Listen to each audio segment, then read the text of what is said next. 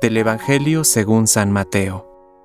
Cuando Jesús se dispuso a subir a Jerusalén, llevó consigo solo a los doce, y en el camino les dijo, Ahora subimos a Jerusalén, donde el Hijo del Hombre va a ser entregado a los sumos sacerdotes y a los escribas.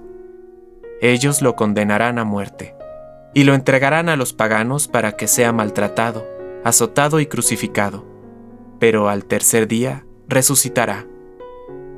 Entonces, la madre de los hijos de Zebedeo se acercó a Jesús junto con sus hijos y se postró ante él para pedirle algo. ¿Qué quieres? le preguntó Jesús. Ella le dijo, Manda que mis dos hijos se sienten en tu reino, uno a tu derecha y el otro a tu izquierda. No saben lo que piden, respondió Jesús. ¿Pueden beber el cáliz que yo beberé? Podemos, le respondieron.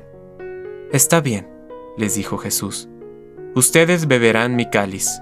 En cuanto a sentarse a mi derecha o a mi izquierda, no me toca a mí concederlo, sino que esos puestos son para quienes se los ha destinado mi Padre.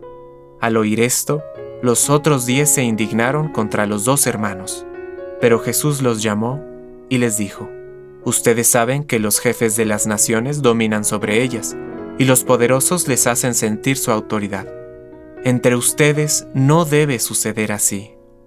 Al contrario, el que quiera ser grande, que se haga servidor de ustedes, y el que quiera ser el primero, que se haga su esclavo, como el Hijo del Hombre, que no vino para ser servido, sino para servir y dar su vida en rescate por una multitud.